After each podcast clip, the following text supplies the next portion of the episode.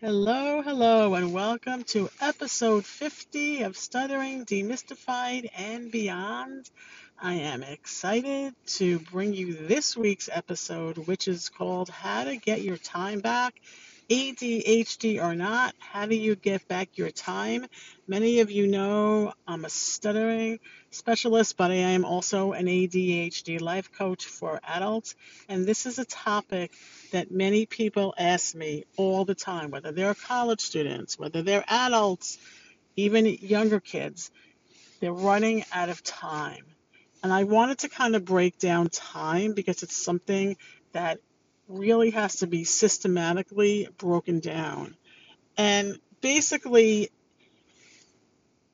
I'm going to start, I'm going to give you an example because it might kind of help you understand.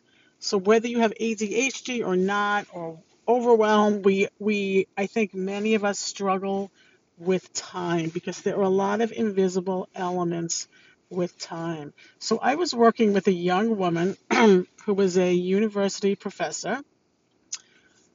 I'll call her Marla. And Marla had to be at school at a certain time. Her class started at a certain time, and she had convinced herself that she could not get there on time, and she was actually in jeopardy of possibly losing her job. And we worked together over many things, and she kept saying, I can't get to work on time. I can't get to work on time. And she almost had like a negative mindset, and she had almost convinced herself that there was no way this could possibly happen. Um, I mean, it was a huge deal. She didn't want to lose her job. She had worked at this university for many years, but she had had an earlier class that she had to start teaching.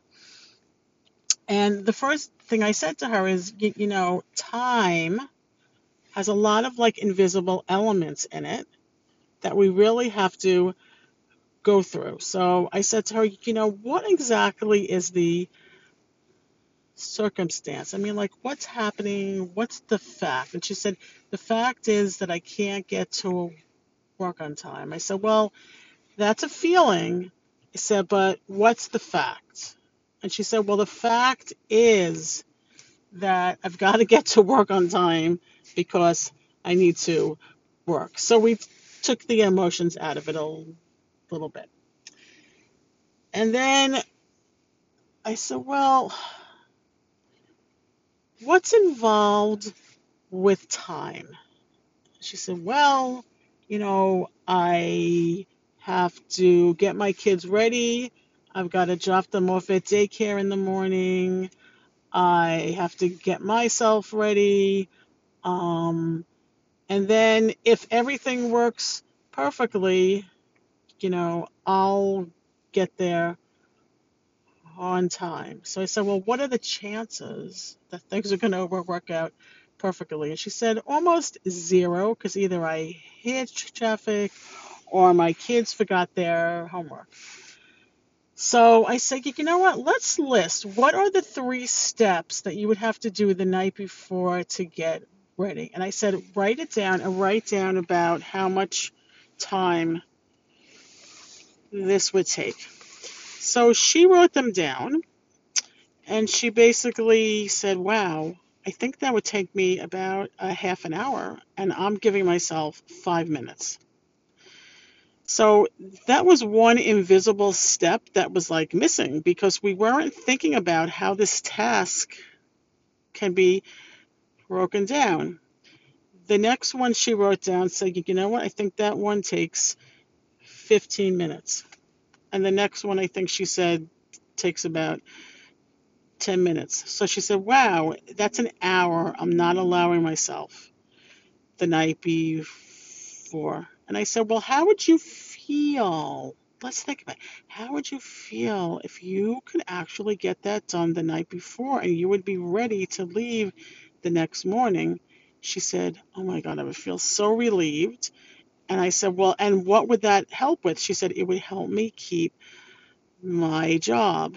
So it was a l- little bit more complex than that, but we went through this for many, many, for all for about two months, combined with you know other things about being organized and being accountable.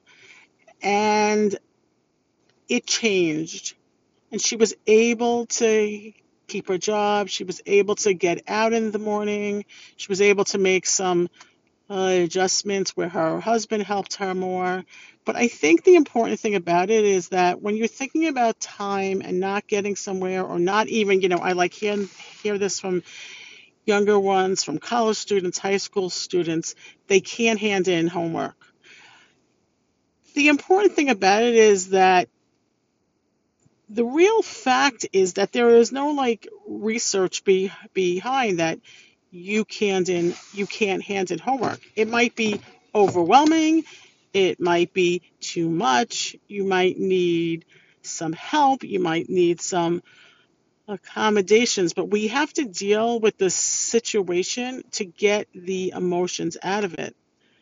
You know, it could be that you just are not allowing in enough time with a math homework, with an English homework, because you're not preparing yourself, you're not breaking down the tasks, you're not outlining it.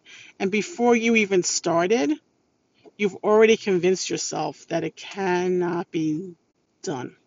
So, when we're dealing with time, we always have to really break down many tasks and figure out how can we unlayer the invisible moments of time to get somewhere on time. So I'll give you another example. This actually involves me. Um, I have a tendency when I have a doctor's appointment to not allow enough time. I don't allow for parking.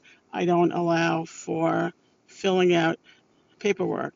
Since I'm in my own private practice and I know people have to be to me on time, I decided that I had to change that. So I did finally allow myself, and I said to myself, all right, paperwork has to be done at home. You have to figure, just figure that 15 minutes is going to be to find a spot. And I think I get very anxious getting to places early.